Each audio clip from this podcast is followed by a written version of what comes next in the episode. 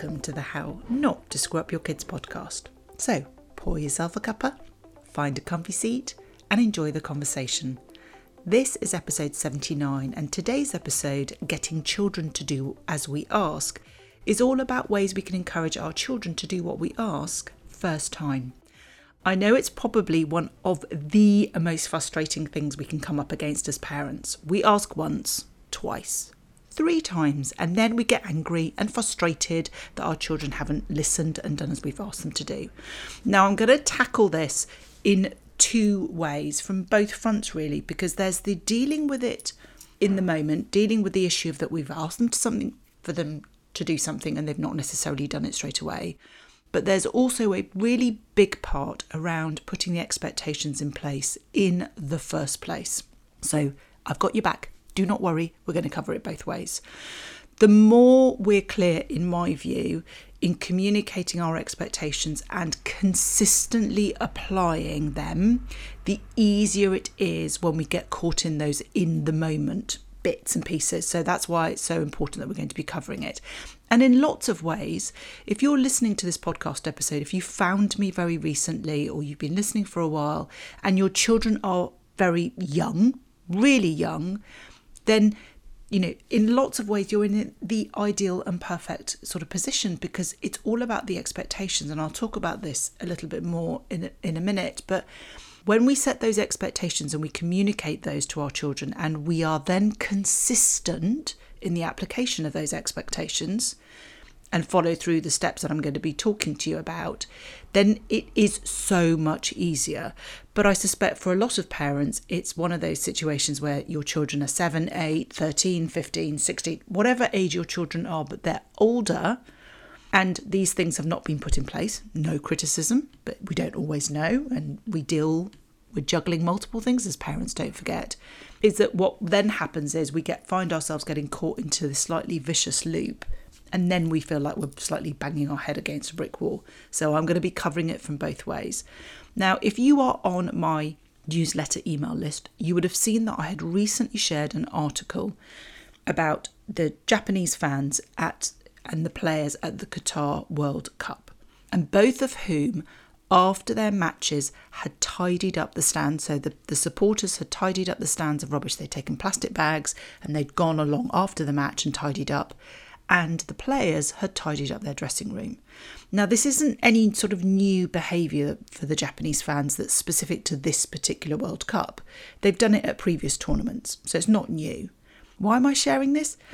The relevance is related to Japanese culture, which instills a sense of pride in tidying, and children are raised to do this from a very young age. They tidy their classrooms at school, for example. Now, the reason why it's relevant to this podcast episode is this notion of expectation and consistency in application. Children, I genuinely, truly, and utterly believe are capable of anything we consistently communicate that we expect and that we consistently apply these expectations. For example, we all expect our children to walk. So we encourage them as they toddle around and fall on their bottoms, knowing that in time they'll get there. They just need our encouragement, our coaxing, our cajoling, our scooping them up when they feel battered and bruised and tearful. But we know that they're going to do it.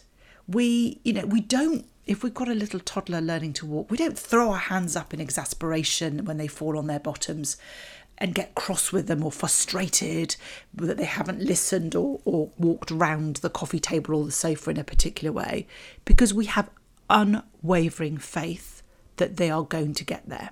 And the same rules apply to getting children to do what we ask them. Honestly, it absolutely is. And I'll share a particular anecdote from when my children were younger you know, I had certain expectations of the children, and um, they were very fortunate enough to have a room which was their playroom.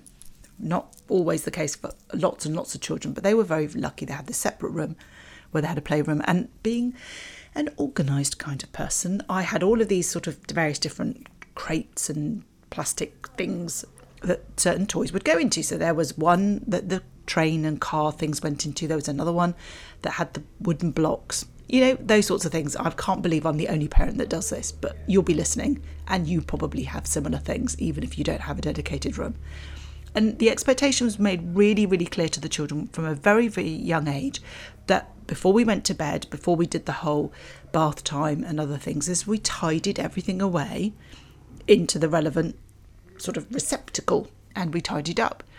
And so, you know, initially when they were younger, it was a very sort of a game that we did together and we tidied up and we put things away. And then as they got older, they just, it was part of what they did. If I was cooking dinner, it was like tidy up and let's get ready to eat and then we're going to go up to bed. And so, because that was consistently applied, because that was something we did all of the time, children would do that. And in fact, it was it, uh, the reason why I'm saying it. It was it even got to that point where, as the children got older and they had play dates, they had children over to come and play. And just as their parent was then about to take the child home, my children would then ask their friends, "Oh, we need to tidy up now." So I'm saying this not because I'm a perfect parent, because I did not consistently apply making their beds and a whole host of other things, which then we I battled with in the same way that you do. But what I'm saying is that because I applied that consistently, because I just expected it to happen, because we did it all of the time, it became a natural part of what our children do. And if you think that there'll be some things that you do within your family routinely, whether that's laying a table, whether that's putting plates into dishwashers, whether that's putting plates into sinks, whether it's putting laundry in, whatever it is, you will all have things that you consistently apply and you are unwavering with that and your children do it. It's exactly the reason why in this Japanese culture that's what they do about tidying up. It's something that's so indoctrinated into them. It's part of that culture and they understand why. There's a pride in it and it will be exactly the same for our children. So, as I said before, if you have got really super young children, you are the lucky ones because you can put this in place now and start these things. If we've got, for a lot of us, we've got older children, or maybe we've put some things in place that are working brilliantly, but other things we're now battling over, then I'm going to also cover that. So, that the first thing that I would say is it's really important that we communicate. If we're looking at the long term, it's about communicating to our children why we want them to do these things, why it's important, and it's part of contribution. But a key aspect to all of this is that we need to be thinking about how we communicate these things to our children and what I've talked so many times about having these Sunday meetings, and they are so crucial. Maybe I'm doing a bit of a nag here, but maybe I am going to be a bit naggy here. It's so important that we check in with our children. Parenting is one thing that we do. We have multiple things that we're juggling, multiple roles, multiple aspects of our lives, and parenting is just one of those.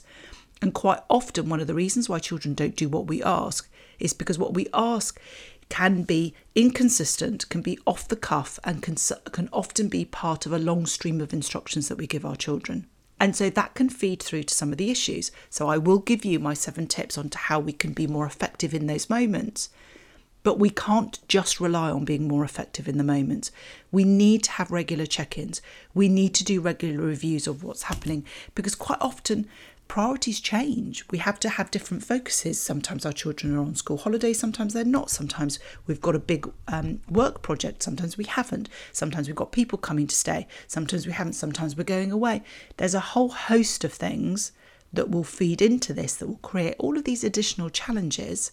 And so, having a regular opportunity to bring everyone together really keeps you in that mind frame of checking in and reviewing, but also gets your children in an expectation that every single Sunday or Saturday or Friday, whenever you choose to do it, as a family, we get together, we check in with how the week has gone, we check in with the expectations around our contribution around the house and then we then set the expectations for the following week. So it gives everybody an opportunity to reconnect and i think there's accountability for our children that kind of perspective of they know that there's going to be that regular check in, but there's also an accountability for us to rather than let things slide and we've gone through several weeks of just being patient that our children haven't made their bed or that we've had to g- gather up their things because they haven't tidied up. And instead of it becoming cumulative, it only ever sort of accumulates over the space of seven days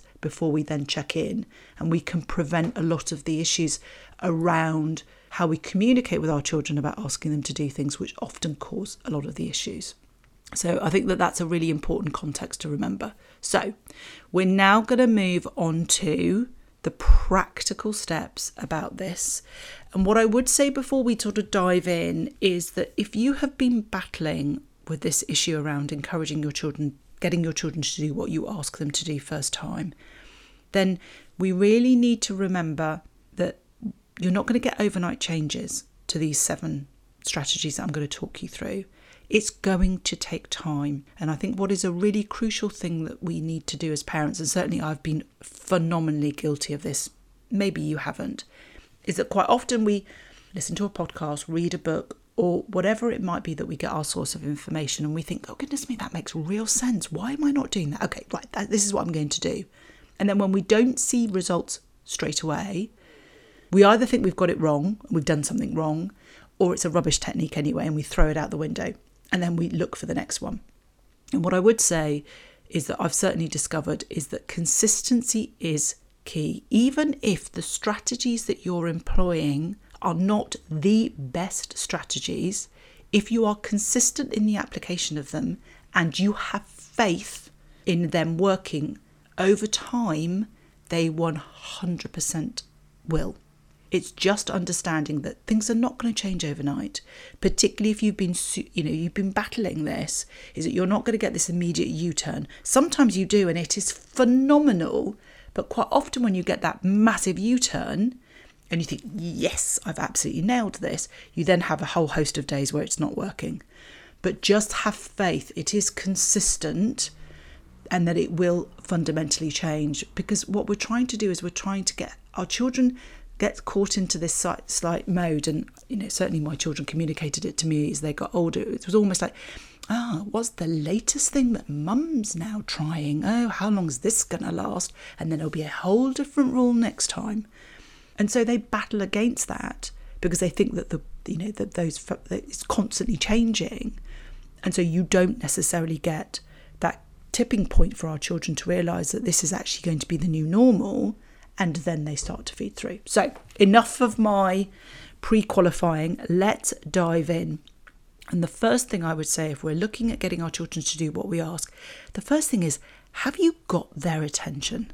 Have you absolutely got their attention? Because so often with these things, our children don't do what we've asked because they haven't actually heard us, they're not listening, or their mind is switched into something else. We they might be looking at us, we might have eye contact with them, but they're actually thinking about something else.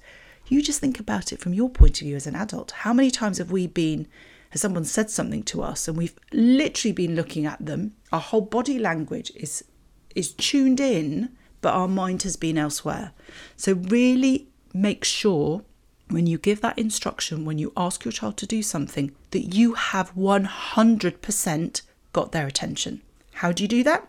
For me, I think it's really helpful if we try and make sure that we break that pattern of what they're doing. And I love the sort of the idea of just placing our hand gently on them, um, either on their arm or their shoulder, whatever it might be, whatever feels instinctive and right, so that we can then break whatever it is that their concentration is in that moment, and we can just check. Just, just want to check I've got your attention for a minute because I want to ask you to do something. Something like that, because then we've got their attention, then they're listening, then we can ask them to do something. And I'm going to give you another technique to make sure that you're that they're clear, that you're clear that they've heard you. But the first thing is actually have we got their attention? Now, I know that a lot of the time when we're asking our children to do something, it may well be something that we're asking them to do while we're in the middle of trying to organise something else. Make sure you've got your book bag because we've got to go. Can you please make sure you brush your teeth? And we're doing something else at the, at the time. My rule of thumb is generally as for being forgiving parents and rather than beating ourselves over the head is that if we can get this right at least two out of 10 times, then we will begin to see a shift. You do not have to do this 100% of the time because you won't be able to do it 100% of the time because life happens. But if you can make a conscious shift twice out of the 10 times that you do this, to make sure that you've got their attention, you will notice a bit more of a tipping point so that you're not feeling constantly frustrated that you're constantly asking them to do something and they're not doing what you ask them. So it's make sure that you have their attention, give them a gentle touch so that they've got that contact, and then just say, just wanted to check I've got your attention because I want to ask you to do something. So really keep it simple. And if for the eight other times you do what we often do, which is just shout out behind them, well, make sure you've done this, or could you bring this, or do this, then that's fine. So that's the first one, is make sure you've got their attention. Number two is be specific and reduce the number of words that you use, particularly if you've been battling your children. If your children feel that you've been that you're nagging and that you're being asking them repeatedly, they have already tuned out to probably 80% of the words that you've used. So really be specific about it. So brush your teeth please before bed.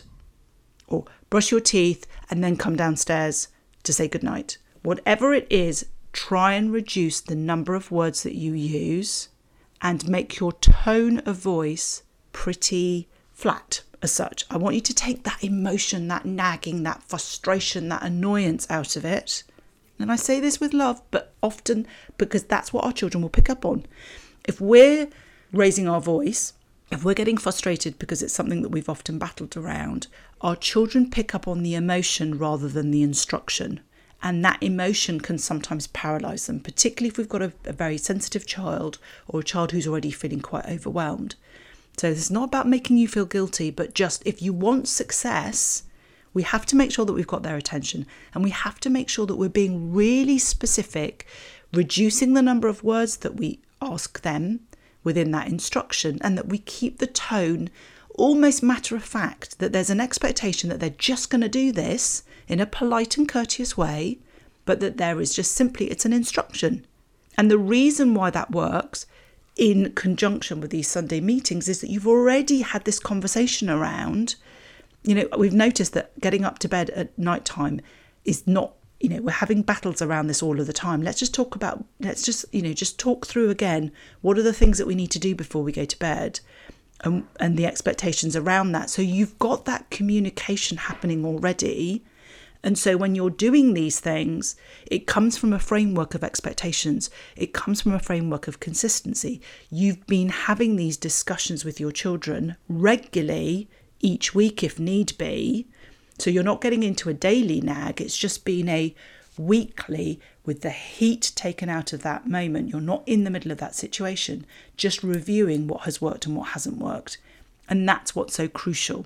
And that's why it's so important to do this to have these regular meetings and check ins because then you can talk about what's working and what's not working. And actually, what I probably should have qualified right at the beginning is try and choose one area, one aspect of the things that you want to get your children to do rather than trying to do multiple things at the same time. The strategies are exactly the same across anything that you're asking your child to do. But if you're looking at making a shift, I think it's much easier if you focus in on one area. And what by one area it could be around homework, dinner time, going up to bed, getting ready for school, those sorts of aspects, or maybe just daily regular taking care of things or contributing around the house, making sure that they're tidying their bedrooms. Don't try and tackle lots of different things. It's so much easier to then look at one particular area, really get that one tuned in and really clear rather than do the others. And the reason for that is that you'll find it so much more difficult to be consistent across multiple different areas. Whereas if you focus on just the one thing, you then know, okay, right, it's bedtime. I know I'm kicking into gear. What are the things that we've agreed to do? Right, this is what I need to make sure I do.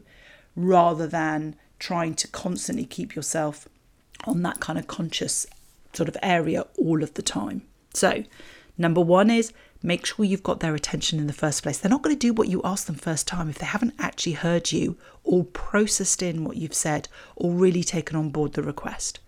The second one is make sure that when we make that request, it's really specific and it's super clear. We've used a tone that is matter of fact in that we have an expectation it's going to be done, but in a kind way, and that we've been very mindful of the number of words that we're using. And then the third one is be clear about the time frame. Yeah, if you're saying to your children, go brush your teeth.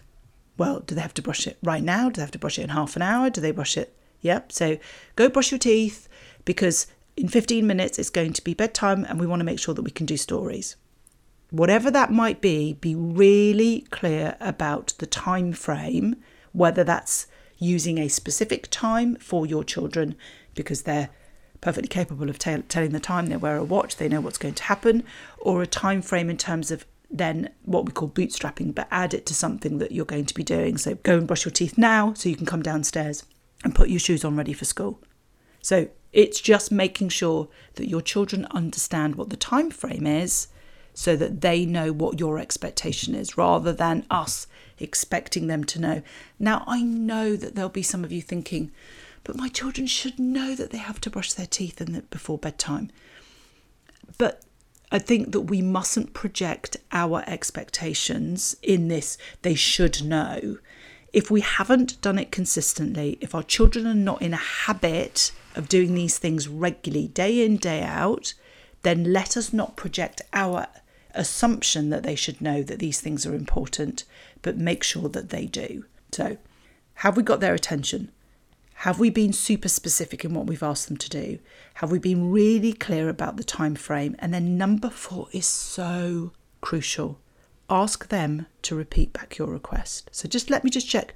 What have I just asked you to do? Can you just remind me what I've asked you to do? Can you just repeat back so I can check that you've you know what I want you to do? whatever words that you use, whatever feels natural for you, and of course you need to put your own slant on this and use your own language, but it's being it's asking them to repeat back to you what you've asked them to do. Because that's crucial. Children are much more likely to do what we've asked them to do if they have said it. So that's a crucial, crucial part. So often we bombard and we fire out these requests for our children for things that we want them to do, but we haven't actually checked in with them that they've understood and taken that on board. Now, if we're asking our children to do something within a time frame that's quite maybe later in the day or it's going to be the next day, then we probably want to make sure that we repeat state one, two, and three. So repeat again that we've got their attention, be specific in what we've asked them to do, and then be clear about the time frame. So, and asking them to repeat back to us so that it's kept front and center. Children are very in the moment and very present in the moment. And so, if we're asking them at nine o'clock in the morning that they need to remember to get their, I don't know, their swimming kit together because they've got a swimming lesson at six o'clock in the evening, then we probably want to make sure that we are asking them regularly to do that, unless part of that conversation is about getting the swimming kit ready and leaving it by the front door so it is ready for six. So it's just thinking through you know if it's a time frame that is going to be long quite a long time frame then it's something that we probably want to check in with our children more regularly. So we've got have we got their attention? Have we been super specific? Have we been clear about the time frame? Have we asked them to repeat back the request? And then these are much more to do with the things so those are the four things really in the moment. The next three strategies are much more about what we need to make sure that we we do in order to ensure that these things happen. And that the first is be consistent. Don't start this process if you are not prepared to be consistent. So for example, you might you might say, you know what, I want to make sure that my children make their bed every single morning before they go to school because that's really important to me and that's part of the contribution to the house and I'm sick to death of having to make their beds. That's fine. That is a really, really crucial part of our children being able to make their contribution to the home, and it's a really great discipline. But make sure that you're going to be consistent in the application of that. So you might choose that is a new thing I want my children to do, but I recognise that maybe starting that during the school term or when I've got this huge project on at work is probably not going to be great because I don't think I'm going to be consistent in applying that.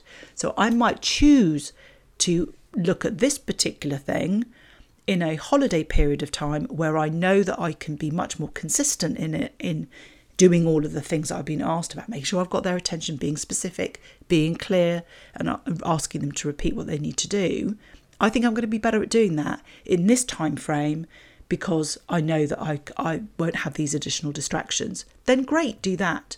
That's what's so crucial to a lot of these things is just thinking through, giving ourselves a moment to reflect on This is what I would like to do, but how real, how you know how likely is it that i can be consistent in the application at this time? Doesn't mean you're not you're an inconsistent parent. It's just about being really clear am i taking on too much right now? Can i actually implement this right now? Or do i have to accept that i'm going to need to ride that particular aspect out with my children at the moment? I'm not going to ask them to do that because i know i can't be consistent in applying it but it's something i'm going to battle. It's it's something on my to-do list but it's maybe number 3 or number 4 so it's really if you're going to kind of really start implementing these strategies, then ask yourself, can I be truly consistent? And if I can't, right now, choose something else that you know that you can be more consistent with because consistency is the crucial bit. Consistency is what will give you the tipping point rather than being sporadic and sometimes doing it and sometimes not. So, number five is being consistent. And number six is always follow through. And it's not following through with punishments. If you haven't listened to my episode on that, go back and listen to why I don't think punishments work. And it's much more about consequences, but following through on those consequences. So, going back to the previous example, go up and brush your teeth because in 15 minutes it's bedtime we want to do our bedtime stories. You can then be consistent in following through in that if your children haven't done their teeth if they if you've been consistent and clear that if the consequence of that the knock-on effect of them not brushing their teeth in time is that they lose some of their bedtime story time because lights out are always at 7:30 and it's now 7:15 and they haven't done their teeth. And so you've really only got maybe 5 minutes or 10 minutes to be able to do that. Then always follow through with those consequences. As a result of this, this is what's happened. So that our children are really clear around what we've expected of them and also the conse- the natural consequence if they don't do that, what that has a knock-on effect and following through on that. So that's a really crucial one. And then the seventh one is remember to praise. Now, your children are not always going to do what you ask them first time, but there are times that they are going to, and times that they're going to make all of the right moves towards doing what you ask them to. And we want to make sure that we praise those. What we often get caught up in, and of course we do because we're juggling multiple things, is the fact that they're not doing things and we get cross and we nag and we get frustrated.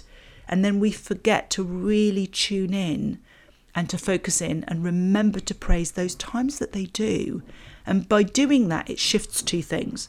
The first is it shifts how we feel because our attention then picks up on some the good stuff that they do and we move away from that tendency to always remember the things that our children didn't do. So we sometimes we can over amplify the struggles that we have about our children doing what we want to, them to do first time, because we own because we spend so much time reminding them about what we want them to do. We've forgotten that they've done a whole load of good stuff. When we really make a conscious effort to remember to praise and we praise them, is that we notice the shift.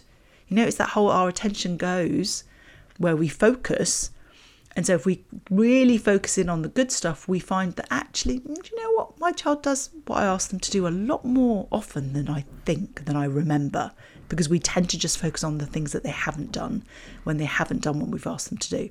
So, it's remembering to pray. So, part of it is it changes how we feel about things.